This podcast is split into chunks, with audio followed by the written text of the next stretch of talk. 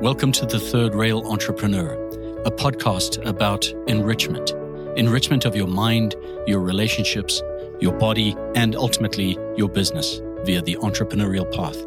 My name is Alistair MacDonald. Let's get started.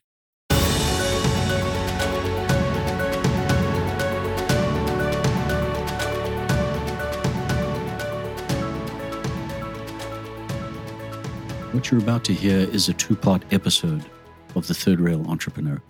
We are speaking about something that is so common and so commonly done poorly partnerships.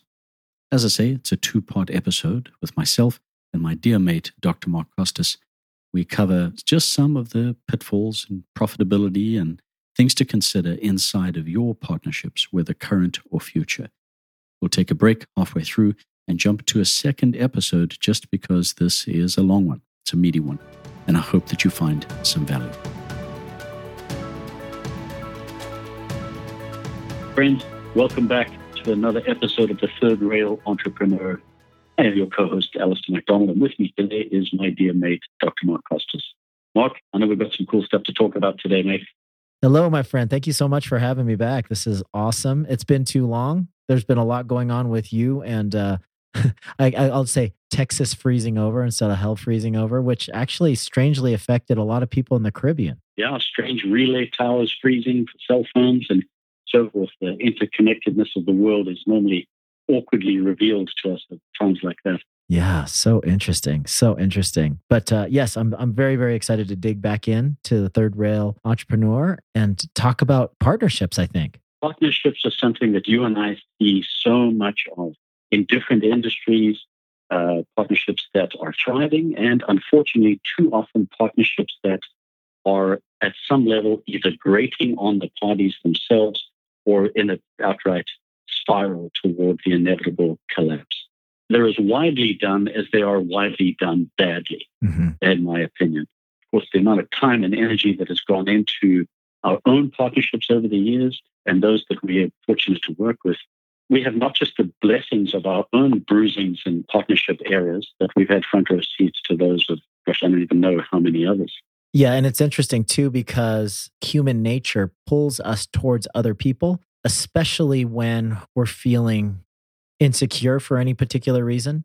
I'll tell you that for sure, I've gotten involved with many partnerships because I felt insecure and didn't want to do something by myself, even if a potential partner didn't have any skill set or knowledge that I didn't possess.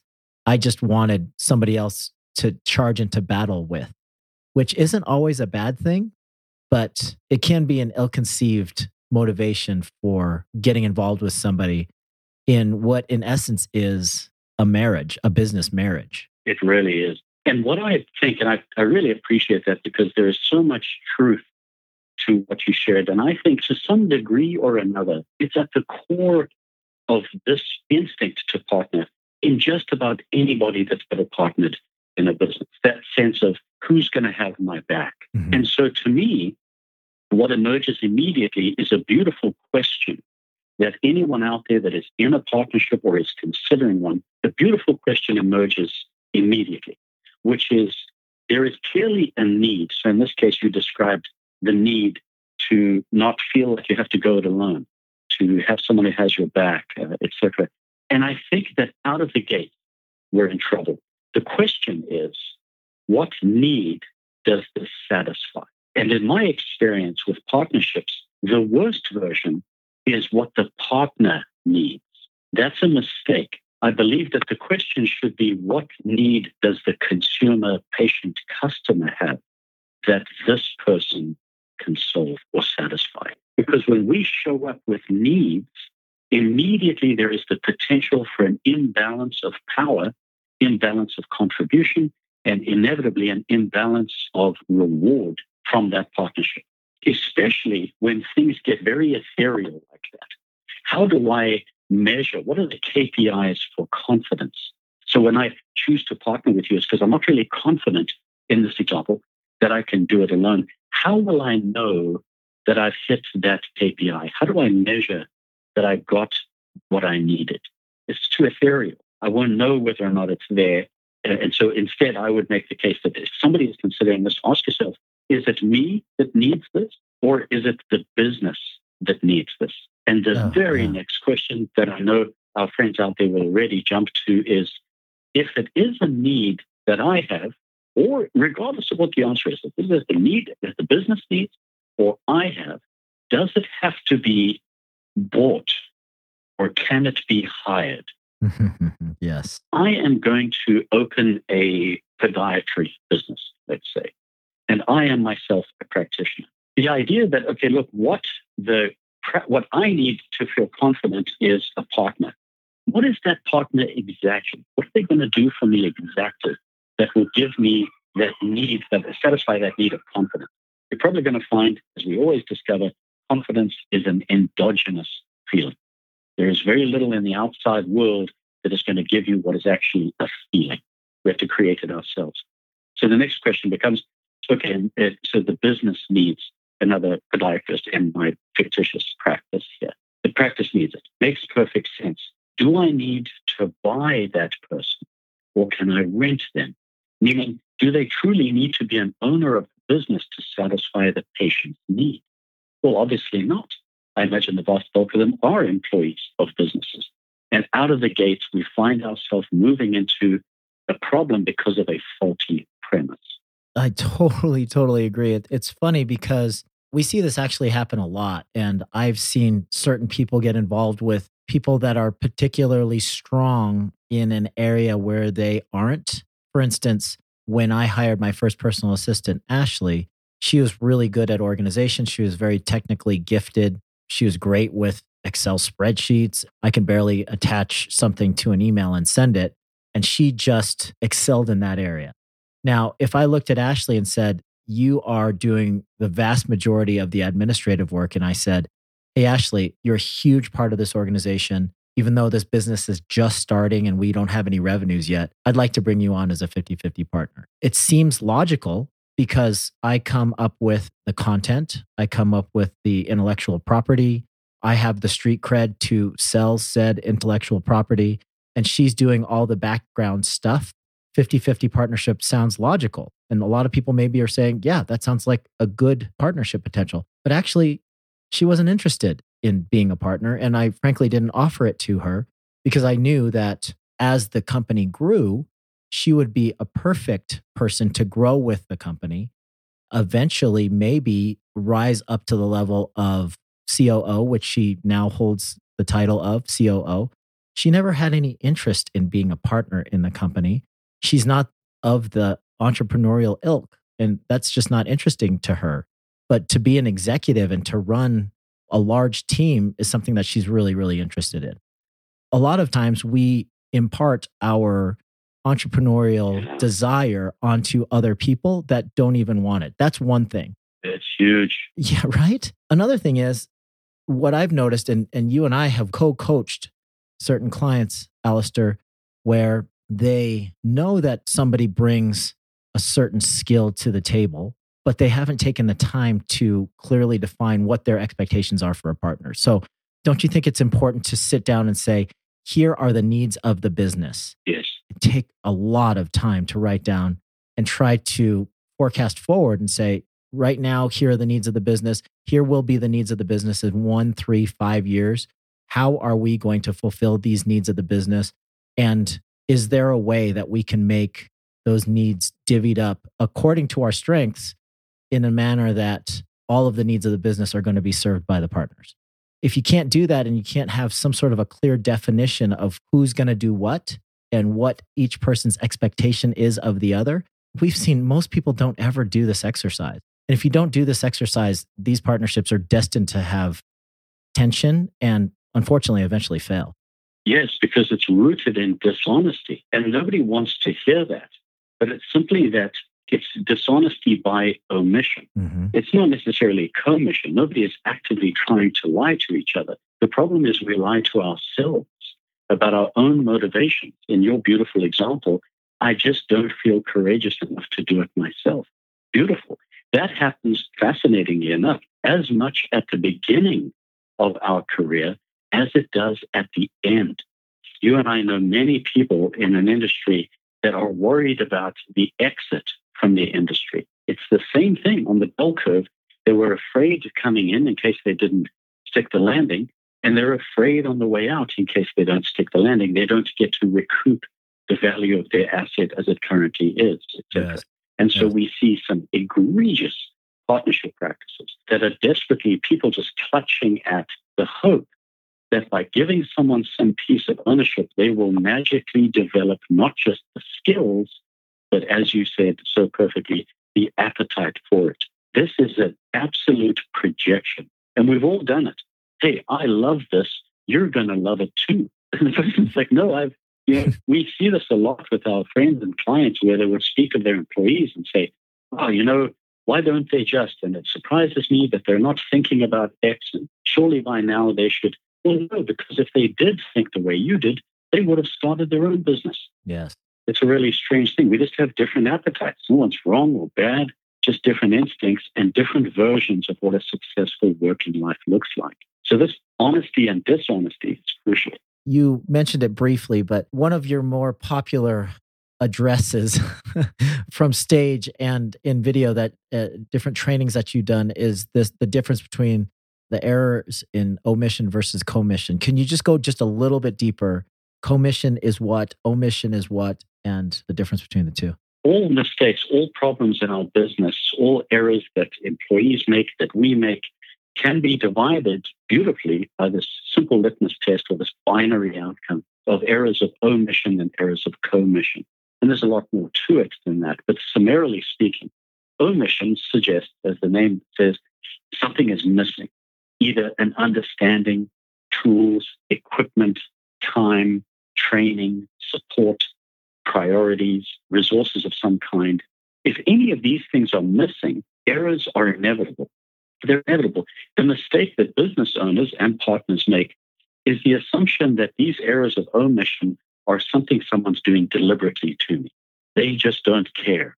They aren't trying. We've spoken about it. It is not, for example, in the, in the, the area of omission of understanding, mm-hmm. it is not up to the teacher to decide whether the student understands. It is the student that reflects by the results they create whether or not they understand the lesson, the protocol, the process, the concept, what have you. Mm-hmm. Areas of omission, owners should grab with both hands because the moment you do and you solve them, you instantly upgrade not just the results of this particular partner or employee, but your entire business itself gets improved immediately. We make those mistakes and we say, great, I won't make that mistake again. These are really important and super easy to solve. Mm-hmm. Assuming we can get over our own need to be right. We want employees to be wrong, our partners to be wrong, and we're not focused on being effective. The other side are areas of commission. And this is where something is deliberately chosen, where somebody has withheld information. They've chosen to come in late. They've chosen to be obnoxious in the office with their coworkers. They've chosen to be dishonest. They have chosen to gossip, etc., etc. Areas of commission need to be treated very seriously. It is the errors of commission that destroy partnerships and are like a cancer inside your organization. These need to be taken care of aggressively and quickly because this is something that you simultaneously cannot control, but you pay a complete price for. The areas of omission, everybody pays a price, but you can solve it. Areas of commission, everybody pays a price, but only the perpetrator can stop it. And that's where it's up to us to step in and say, this agreement, which we now think of as operating agreements or employment agreements need to be fleshed out according to what those areas of commission are, in my opinion. There's a lot more we could talk about these, but this has been the most high impact way to get in front of mistakes, stop them from happening, and most beautifully, give employees an opportunity to win. When we walk employees through this, they get an opportunity to win. They can see what success looks like instead of the only time they ever see you is when you show up to tell them what a crappy job they've done. I think there's a lot to be said about errors of omission versus commission in partnerships. And we've seen it. We see it happen a lot. You know, this particular person doesn't have the skill set. We identify that. They go out, they get advanced training, they attend an event that allows them to understand the business cycle a little bit better. They have more engagement and interaction with a CPA or bookkeeper or sit in while you are doing something that you understand, but they don't. So those are the areas of omission where you can kind of beef up a relationship and a partnership to make it work well. A partnership that suffers from errors of commission or a partner that misbehaves and is dishonest and is undermining the actual partnership, those are, are areas that we see often as well. And those are the ones that are much more difficult to rectify. It's just like dating, it's just like marriage, it's just like a courtship. Everybody is on their best behavior in the beginning. Oftentimes, people's true colors reveal themselves after the partnership is well underway and it's far too late to get out of it easily. Yeah. What happens in my experience is that we tolerate these things. We tolerate small insults essentially to the kind of immune system of the business over and over. And meanwhile, every one of them we say, we just let it go, just let it go. But what we're letting go are the seeds of resentment are being sown one day at a time. And then eventually it blows up. And we say, You've been doing this for three years, or you've never done this. And then immediately I'm having to show up and have no idea that there was a P&L being run backstage about my performance that you were never honest about. And I never had an opportunity to fix because I wasn't aware of it. Mm-hmm. This is a trap. We do this in marriages. We do it with our children. We do it with our employees and, of course, with our partners as well. So, what this tugs at is, I think, the most crucial piece of any sort of disequilibrium that emerges from partnerships, which is the difference between contribution and reward and the difference between ownership and voting rights. This is super important. And I know you and I have entire trainings about this, so we can't necessarily cover it all here. But let's just go with the first contribution and reward. When you and I partner, let's say somebody has a skill set I don't have as a dentist. We both show up in a dental practice. We partner in this practice. Your contribution is clearly defined and revenue generating. Mine is clearly defined, but maybe revenue enhancing or revenue protective. Let's say that I have a skill set for overhead management or culture and personnel or what have you. I am not generative, but I am supportive of it. Yes. It's very easy for us to assess and put a number and a compensation package around your contribution. But mine is a little more nebulous. So, what do we do there? We know the value of your contribution when you provide it. We know the value of my contribution when it's removed. This is a very interesting thing. Only when nobody's paying attention to the culture or the overhead or inventory ordering or what have you, do we suddenly realize, oh crap, the wheels are coming off. So one we know by contribution, one we know by essentially omission or it being removed. How do we assign the value to these things? We need to really have an honest conversation about them. But normally, because we partner with friends, we don't want to talk about the truth. You are really great at this. I am really bad at that. This is worth X. This is worth Y. We don't do these things. And we avoid this hard work thinking that our friendship and our affinity for each other will get us through it. And this is a mistake as well. The difference between skills and qualities. We should partner for skills, but normally we partner for quality. I know you. I trust you. We're friends. We've known each other for years. That's great. How does how do we write an invoice for that? We don't. So we must partner the weight of the scales on skills, and we're taking into account the uh, contribution of the qualities of the individual characters. So in this contribution and reward situation, uh, we have to make sure, but, but it's hard in this scenario I've described. We know your contribution, so we just say, hey, let's split it. We do 50 50 and we run the business together. Super simple. Everybody defaults to it. But is it actually true? Is it true? Because if it's not, if the contribution is even 5149, over time, that's going to become the stone in this example in your shoe that you're going to feel turn into a boulder over this 20 mile hike that we're on in the journey of business ownership. Starts out as just a small pebble. By the time we arrive, we are drive, we've driven ourselves crazy with resentment. Happens all the time. I love this conversation. This is exactly what I see happening so often. If we're talking about management slash admin slash COO operations, right? So you have somebody that's a partner that is in charge of operations, management, administration. And then you have a skilled technician producer that actually produce the service, actually create the widget. It's much more easy to place a value on what they're doing. Exactly. Oftentimes, the skilled technician slash producer doesn't necessarily value what's happening on the other side because they don't understand it. So, so true. Right. So they don't understand that the manager, administrator, operations guy has a whole host of things that he has to deal or she has to deal with on a daily basis. And there is inherent value to that. If that is never explained to the skilled technician or the producer, that person will go on thinking that they are the most important person in the organization. And no matter how hard the operations person is working, even if they are working above and beyond what was agreed to, the skilled producer will never respect what they bring to the table. So it's very, very important that you, if you have a producer, skilled technician, and an operator, that that producer has to at least understand what's happening on the other side, understand it, and perhaps even walk a mile in the operator's shoes to give them an intimate appreciation of what's happening on the other side of the business. This is so powerful and so common that even the icons of business cannot help this bias, this bias of, of assigning greater value. It's the Dunning Kruger effect to a certain extent. Mm-hmm. The sense that my contribution is beyond average, is above average, that I am X, my stuff is valuable, yours not so much. This is so prevalent that even Peter Thiel, of Thiel Capital, of PayPal fame, of Palantir shows this beautifully in the space that gets the least respect in the in every industry, sales.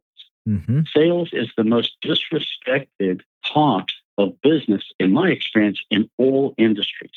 We have no idea those salespeople are. They just those men and women just go to conferences and party. they just take people out to play golf, whatever it is. This is so prevalent, as I say, that inside Palantir, which is one of Thiel's companies that recently went public, it's a giant data mining company. If you don't know it, uh, be afraid. Palantir knows more about you than you do it. Peter Thiel swore that Palantir would never have a sales force. And he writes about it at length in his book, Zero to One. That seemed to work really well until the company tried to go public. And his CEO, who was doing somewhere in the order of 200,000 miles of travel a year, trying to service all of the relationships almost imploded. And so now, what does Palantir do? Well, oddly enough, they finally learned the value of a sales team. This happens all the time. Our mm-hmm. contribution is skewed. Oh, it's really huge. Yours is, is modest. So we have to be clear about the contribution and reward.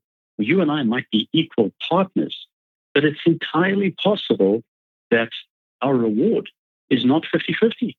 Mm-hmm. And we have to be honest about this. And so we're going to got some thoughts to share about how we might do that. But this brings me to the second version of this same contribution reward thing, which is the difference between ownership, so the percentage of ownership, and voting rights. This is crucial.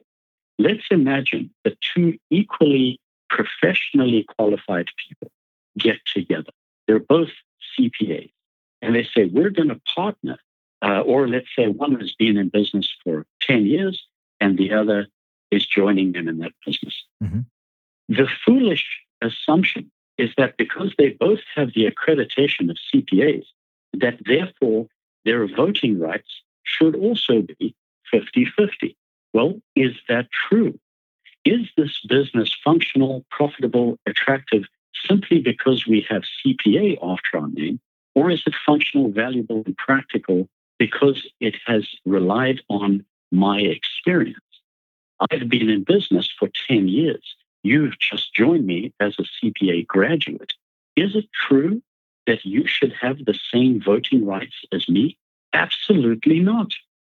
You are not as qualified in the domain of business ownership and management and leadership as I am. And my value will be discounted if I pretended that simply because of your accreditation, that you were qualified in this other ethereal domain that we don't have a way of capturing. MBAs don't do it. Nothing really captures the experience and wisdom, lessons learned inside the trenches of business ownership. And the mistake that we see all the time somebody buys into a business, 25%, 50%, and they think that they're qualified to weigh in on benefits packages, employee reprimands, culture. They're not. They're just not. And getting to this point of omission, these are the hard conversations that we avoid because we think by squinting our eyes and ignoring it, it'll just magically resolve itself. It, doesn't. That brings up a great point, too. Uh, this omission and this lack of willingness to have this uncomfortable conversation in the beginning of a partnership is the beginning of the end. That is building a, a skyscraper on sand. Yes. Because if we're unwilling to have the conversation now and hoping that at some point it will res- resolve itself, it never will resolve itself. In fact, that conversation is going to get much more difficult as the stakes get higher. As the stakes get higher, exactly. And Yeah. uh, exactly what was bothering you in the beginning or what you were unwilling to address in the beginning is precisely what's going to take the organization down and what's going to end up leading to the split in the partnership. so much of this is because we're not honest about something that they will never tell you to do in the business books. It's never going to show up as a module in an MBA or anything else, which is how it feels. The fact is, you and I will cruise along. We'll both be contributing to this fictitious business, but something is bothering me. It's chafing me. The disparity of contribution and reward, or the fact that I'm handling the after hours facility issues and you're not. This creates feelings, feelings of resentment. And the foolish thinking is that we can put metrics around these issues and just solve it with a KPI, solve it with a quarterly performance target. The truth is, some stuff just feels crappy. And the best way to solve it is to go to your partner and say, help me feel better about this. This is coming up for me. I need to feel better about this. What a genuine and kind and authentic thing that is. And if the person that you're in business with is the person you think they are, it is irrefutable that you feel that way. And they cannot take it away from you. They can't say, no, you love it. it Feels great for you. They could say that with your KPI. Oh, well, that's being discounted over here. They can't take your feelings away from you. Equally, if they are the person you want them to be, the person you think they are, then they will reveal themselves in this conversation.